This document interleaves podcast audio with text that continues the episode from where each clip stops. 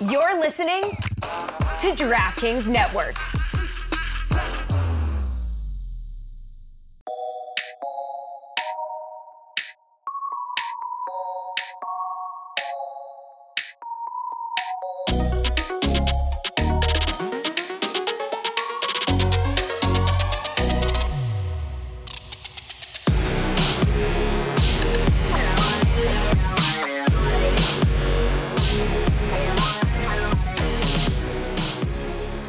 Hey there, boys and girls. Welcome to another edition of the Business of Sports with Andrew Brandt. I'm your host, Andrew Brandt. We're produced by Jack Connell, musical producer, my son, Sam Brandt. That's the music you hear under us, Boy Blue at Spotify. And we are presented, as always, by DraftKings. We try to bring you a unique podcast with my experience, my insights, my practical perspective on what's going on in sports, primarily the NFL with my background there, but also all sports and all business news. I hope you get this bite sized bite of information and goodness throughout that holds you through the week. We go about a half hour when I rant like this, my branch rants for the business of sports.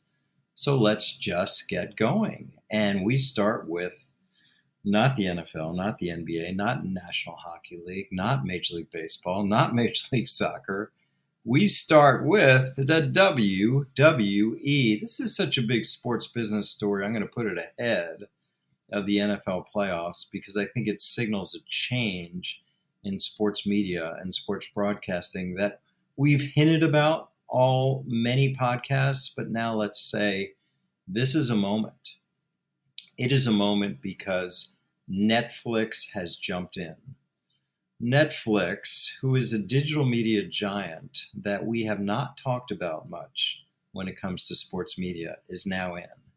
And they're in with the WWE. As I said, they're not in with a major sports league, with a team sports league.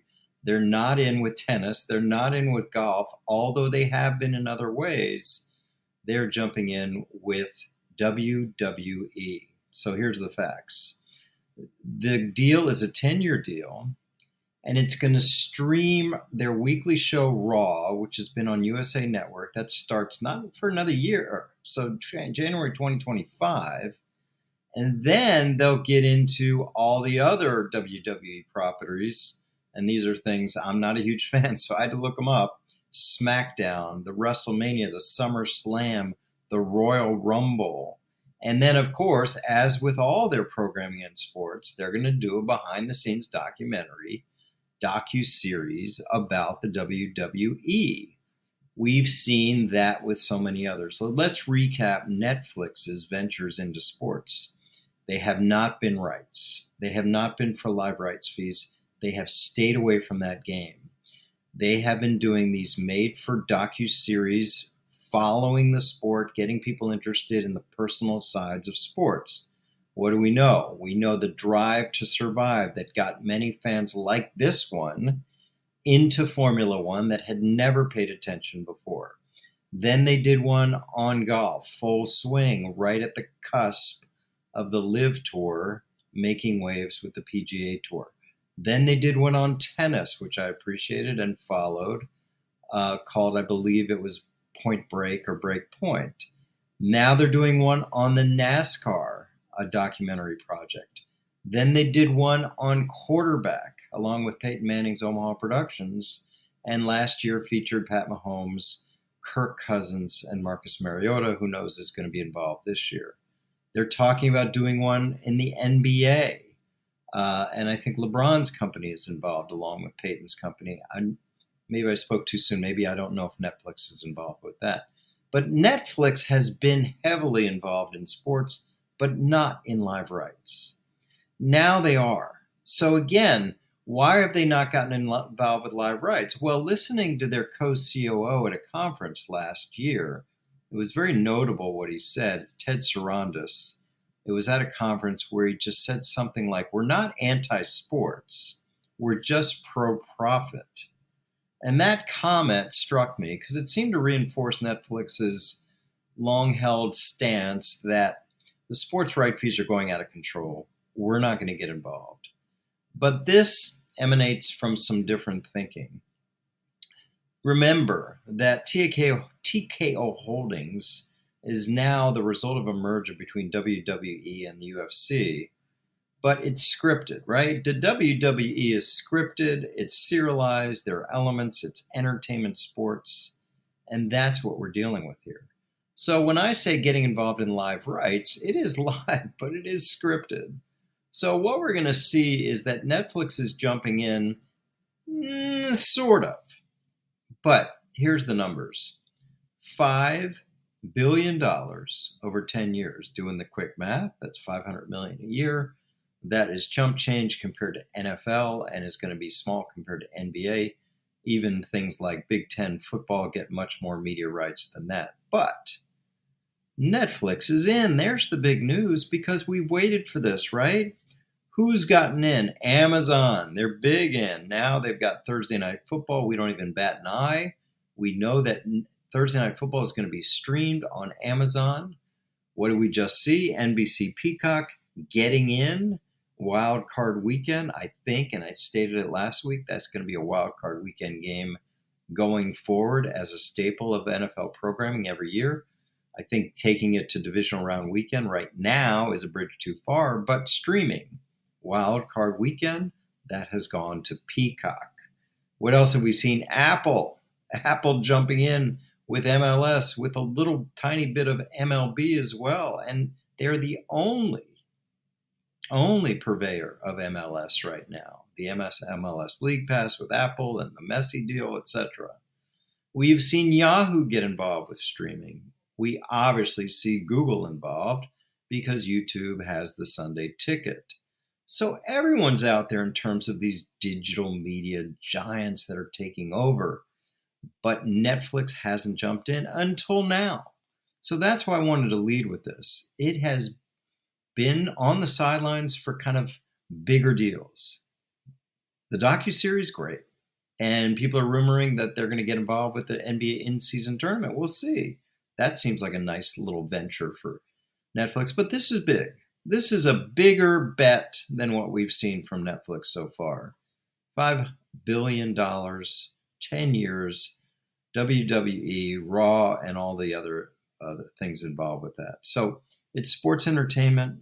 It's 52 weeks a year. It's going to take a year because that's when the old contracts run out. And it's going to be a new deal. What does WWE get? Well, they get half a billion dollars, but more importantly, they get access to 260 million global subscribers with Netflix, the most of any streaming network, and the number is still growing. That audience explains why there's been so much interest from me and everyone else on what were the aspirations for Netflix in sports, even as it continued to balk at paying the large scale rights fees. So we'll see what's going to happen next, but USA is going to be no longer, it's Netflix. Netflix gets WWE scripted programming 52 weeks a year plus these other big events. And of course WWE gets 500 million a year plus an access, which is all what it's all about now, to this 260 million subscribers. It listen, this is a little bit like the LIV PGA story. We're just breaking it now. It's Tuesday, January 23rd. This is going to have a lot of tentacles. We're going to hear much more about it. I would think I'll be talking about this more and more as we go forward. But huge news in the business of sports today. An, um, an announcement with Netflix and WWE. I just think it's huge.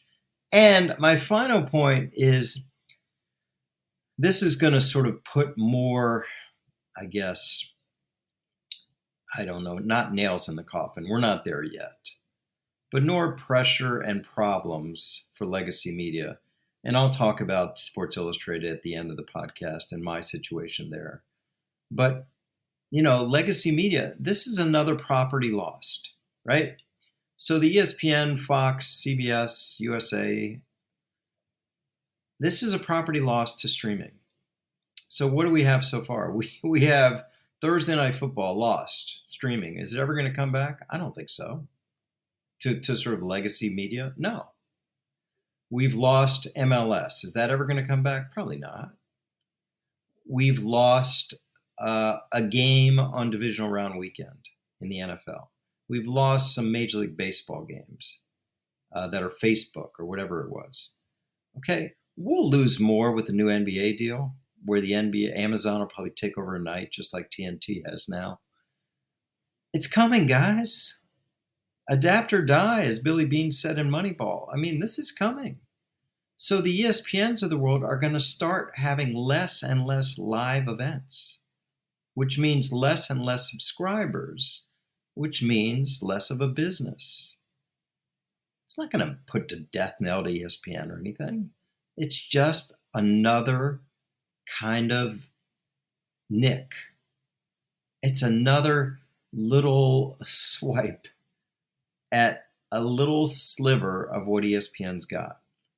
Now, ESPN didn't have WWE USA did, but just another live event.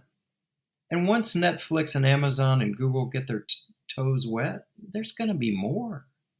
There's going to be more. It's going to happen. Jeez, it's going to happen. Okay. I wanted to get that in. That's my 10 minute rant about the big new deal with Netflix and WWE. Okay, now let's move to the NFL playoffs.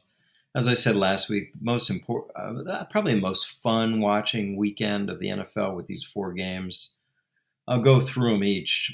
You know, the Baltimore Houston game, for half, it was a close game, and then it pulled away. You know, the two games on Saturday, the the number one seed showed some rust, obviously for different reasons. Maybe the weather in San Francisco. The number one seed was not all that in the first half. The upstart seven seed or six seed or whatever it was with Houston and the Packers were there, right there. The difference is in the first game, Baltimore pulled away. Baltimore's like, enough of that. Okay. Houston, your cute story with CJ Stroud. Okay, enough of that.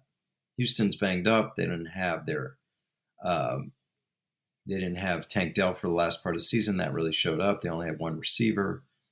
They were an inferior team to the Ravens. We don't know how good the Ravens are because they got a nice draw with Houston. We'll see what happens with the Ravens in Kansas City. Okay, my Packers. Uh, I, I am still shaking my head. They should have won the game. It was their game. And that's saying something, right? The mighty 49ers at home were outplayed by this upstart Packers team that was left for dead before Thanksgiving, that lost to Tommy DeVito, that had all these issues. That team is playing as good as anyone and should have won the game. But alas, shoulda, woulda, they didn't. The Packers didn't close the deal. So many ways they could have put that game away. Two pick sixes in their hands, no. Stopping a few plays here and there missed field goal. But of course, San Francisco missed one too. And then you go back and forth San Francisco without Deebo. Uh, the weather helped the Packers because they were slipping and sliding more on the San Francisco side than on the Packers side. Kudos to the Packers equipment staff. They seem to outplay the equipment staff from the 49ers. Yeah, but at the end of the day, they did lose. And I don't know what's going on with the 49ers. It just, they didn't look smooth. They didn't look sharp. They couldn't get to Jordan Love, this vaunted defensive line where Nick Bosa got a $50 million signing bonus and is being blocked by this third round or whatever he is, fourth round rookie from last year, Zach Tom. 49ers did not impress. The Packers did. The Packers are going to be that team next year that is going to ascend like the Lions did this year. Everyone's going to talk about it including, of course, myself. So I'm left with a bad taste with the Packers in that they didn't win, and it's a heartbreaking loss because they should have won. And that's the way it was two years ago with the San Francisco game at, at Lambeau where there was a block punt. And that's the way it was in a lot of these recent playoff losses, the worst of which was the championship game in 2015 at Seattle, where they should have won easily and somehow lost that game. And somehow they lost the Giants in there. And somehow they lost to the Cardinals in there. And somehow all these games, the 49ers a couple times with Kaepernick, just frustrating. But this time was no expectations. This time with the Packers, there was no expectations. There was no expectation. They're playing with house money, as were the the uh, Houston Texans, both playing with house money, exceeded expectations. Now, on the one hand, you say that, but on the other hand, you know, nothing's guaranteed here. Every year it's a different group. You don't know what injury is going to happen next year.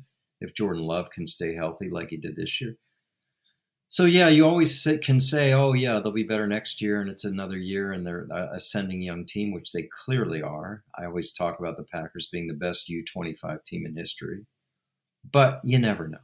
So that's why, as a Packer fan, my boys and I were like, "Should have had it, shoulda, woulda, coulda."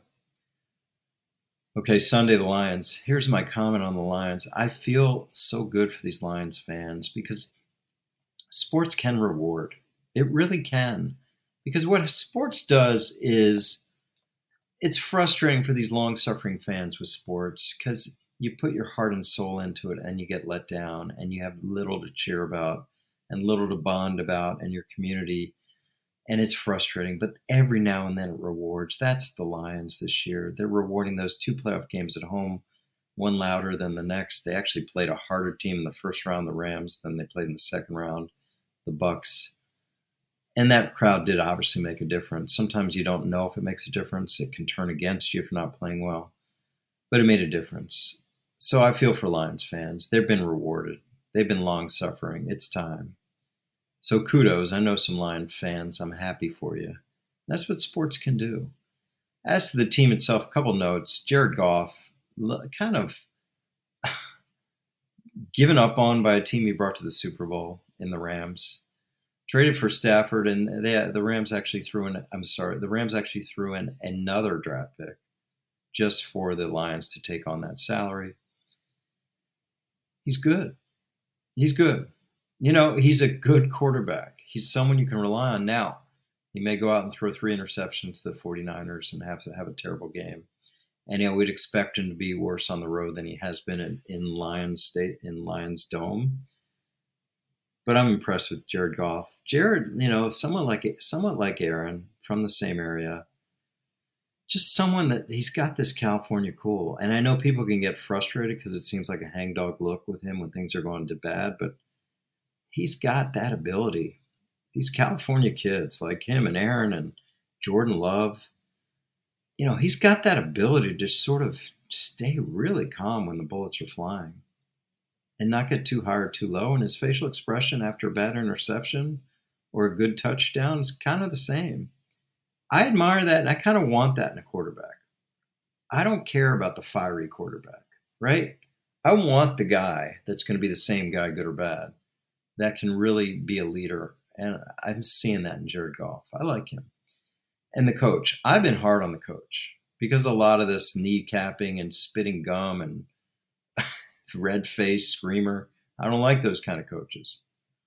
But I'm now very impressed. I'm become a forever fan of this Dan Campbell, not because of what I see on the sideline. I don't know if he's a good coach, X's and O's, but he seems like a leader. These guys are really bought in, listening to interviews with coaches, the coaches even, Aaron Glenn and Ben Johnson, and listening to player interviews with Goff, with this. Um, Frank Ragnow with Aaron Hutchinson. Or, um, it's like, wow, you know, there's something about this Dan Campbell. Like guys buy in, and they're saying he's the best leader. You know, it reminds me of a quote, and I don't know who it's from. Maybe it's Oprah or Maya Angelou or something. It's not what you say; it's how you make people feel. Dan Campbell makes people feel the right way. You know, there's something there and you can only ride emotion so much in sports, but they're riding it right now. As to their game against the Niners, I have no idea. The Niners could have, you know, gotten their bad out of the way against the Packers, who again should have won the game and will play lights out and blow out the Lions. But who knows? I mean, the Lions, the way the 49ers played without Deebo, and even if he's there, he's probably not going to be fully healthy. I mean, they just look average. And the quarterback, listen, Purdy, is he playing better than anyone could have expected at the bottom of the seventh round? Of course he is. Is he playing like a high first rounder? No. okay? So let's just be realistic about him. It's not that he's bad. Not bad at all. He's very good. And he's vastly exceeded expectations.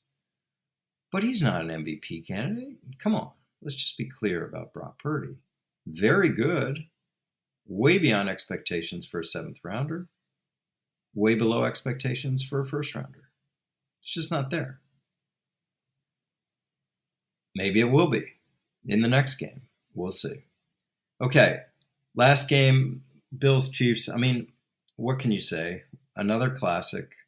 And I'm watching it just wondering how high the number's going to go in terms of ratings for CBS. And of course, CBS sends out the email like Fox does, like ESPN does every week. They're breaking new records. This one got me. I predicted this game might do 45 million dollars, 45 million viewers. Did 50. 50 million viewers watch this. The most watched event on television since the Super Bowl. Right? And which was what uh, 50 weeks, 48 weeks ago. So, I mean, I knew it. You know, you had Mahomes and you had this matchup kind of scripted for for and it was a great game and it went back and forth and Mahomes won. You know, I don't put this on Josh Allen. It's like some people. Josh Allen, Jesus, he put that ball to Diggs right there. He didn't have the the throw at the end to Shakir, but he was bumped. That's you know the game of inches right there. Uh, I feel for Bills, but it really shouldn't have been that close with Hardman fumbling on the two yard line. Come on, I mean the Chiefs. What are you doing? Just run the ball in from the two, give it to this guy who already fumbled on a jet sweep. Come on, Andy Reid, you can do better than that. Anyway, can't put the Chiefs away. They'll be there. Uh, be a classic with Baltimore. Um, 50 million. And then, of course, if the game wasn't good enough, you saw what was going on in that box. That box, I, I need a documentary about that box. You had Taylor Swift. You had Mahomes' wife. You had, of course, Jason Kelce, You had Mama Kelce, You had Jason's wife, Kylie, and all these people that who knows who they were, but it probably some interesting eclectic mix. And there was some stuff going on in that box. And Kelce's screaming and got the shirt off and going in and out of the crowd. And, you know, I think the, the, the funniest remark I heard was in that box was America's sweetheart and Taylor Swift. okay. So, you know, think about Taylor. I don't, I mean, maybe it was the first time she met Jason, maybe not. But, like, hey, that could be your brother in law. Look at that guy and I think she got to see the good Jason too, beyond the screaming and the drunken, drunkenness. I mean, he's a sweetheart. Uh, everything I hear from him is pure class, smart, honest, genuine, authentic. I'm all in on Jason Kelce. But Taylor, wow, what a box. And that only added, of course, that only added to the mystique of that game. And yeah, 50 million. Think about that 50 million. 50 million people the NFL, of course, king of programming, and no one's even close. Okay, a word about coaching and GM changes. There's some going on. As of this recording, it looks like we have a new GM in Oakland, not Oakland, Las Vegas, sorry, along with the new coach who's the same as the old coach, Antonio Pierce. They import the GM from the division rival Chargers. His name is Tom Telesco. He was out in LA. He's in in Las Vegas. Quick move for him. Harbaugh to the Chargers. We'll see a lot of rumors there. Belichick to the Falcons. We'll see a lot of rumors there. Second interview, but they're interviewing a bunch of other people. Um, here's the point you know, fans and media don't know what's really going on, and the media is fed by these agents. And these agents for coaches, I always say they change their name to leak sources this time of year. They're just feeding stuff they don't know the inner workings from the teams. They're trying to help their guy. They don't care about the teams. You know, to wit, there has been a coach hire. I think it's official. Brian Callahan, the new coach of the Tennessee Titans. I haven't heard much about Brian Callahan, right? We heard about all these other guys out there because I guess their agents are putting out more than Brian Callahan's agent. So, Brian Callahan, you got a quiet and uh, secure agent and he's now with the Titans. The one thing is Belichick. I, you know, this is interesting because what if there's really no team for Bill Belichick? You know, we hear about Bill Belichick going to have his pick of all these teams. Well, maybe not. I mean, you would think the Falcons, after two interviews, by the way, what what do you need to ask Bill Belichick a second time, really? Bill Belichick, you need a second interview? But then we hear about all these other interviews in Atlanta. So, yeah, Bill Belichick may not have an option. Sometimes we think there's all these options for these great names, but they're not. To wit, Aaron Rodgers. You know, based on everything we could tell, no other team, no other GM, no other coach, no one else reaching out, just the New York Jets. The Packers are moving on from Aaron Rodgers a year ago, and they only had one team interested. One team interested in Aaron Rodgers. Now the Patriots are moving on from Bill Belichick, and maybe one team. We haven't heard anything about other teams. I mean, maybe the Chargers had some interest, but they've moved on. So this is interesting to me that Bill Belichick has no interest out there, just like Aaron Rodgers beyond the Jets had no interest. The Saints weren't after Aaron Rodgers, right? The uh, the uh, Las Vegas wasn't after Aaron Rodgers. Just amazing. Washington wasn't after Aaron Rodgers. But that's the way it is. Sometimes don't believe everything you hear. Know that these agents are moving they don't care about teams, they care about their clients, and they want to push them out there. Okay?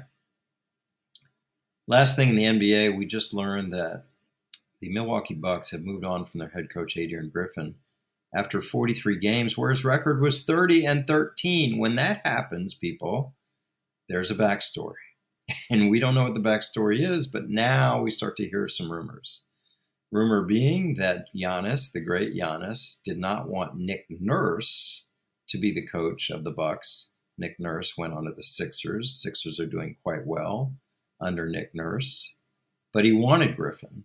But I guess management to sort of shadow this new coach with an old experienced coach hired Terry Stotts as kind of associate head coach. Stotts before the season decided, eh, I don't want this something's not good here. So Stotts leaves before the season. The Bucks somehow are doing well, 30 and 13, second in the Eastern Conference behind the Celtics just ahead of the Sixers. But no, he's not going to be in, right? But we're moving on from Griffin, and now there's rumors about Doc Rivers, who is an experienced, seasoned, grizzled coach if you wanted a seasoned, grizzled coach, get him. But this is Giannis. So this is where we are with the NBA, even for a sweetheart like Giannis. If your superstar doesn't want the old experienced grizzled coach like Nick Nurse or Terry Stotts or Doc Rivers back then, you go to who he wants. So now we know some of the backstory that Giannis, who has escaped any kind of criticism in this regard, wanted Griffin.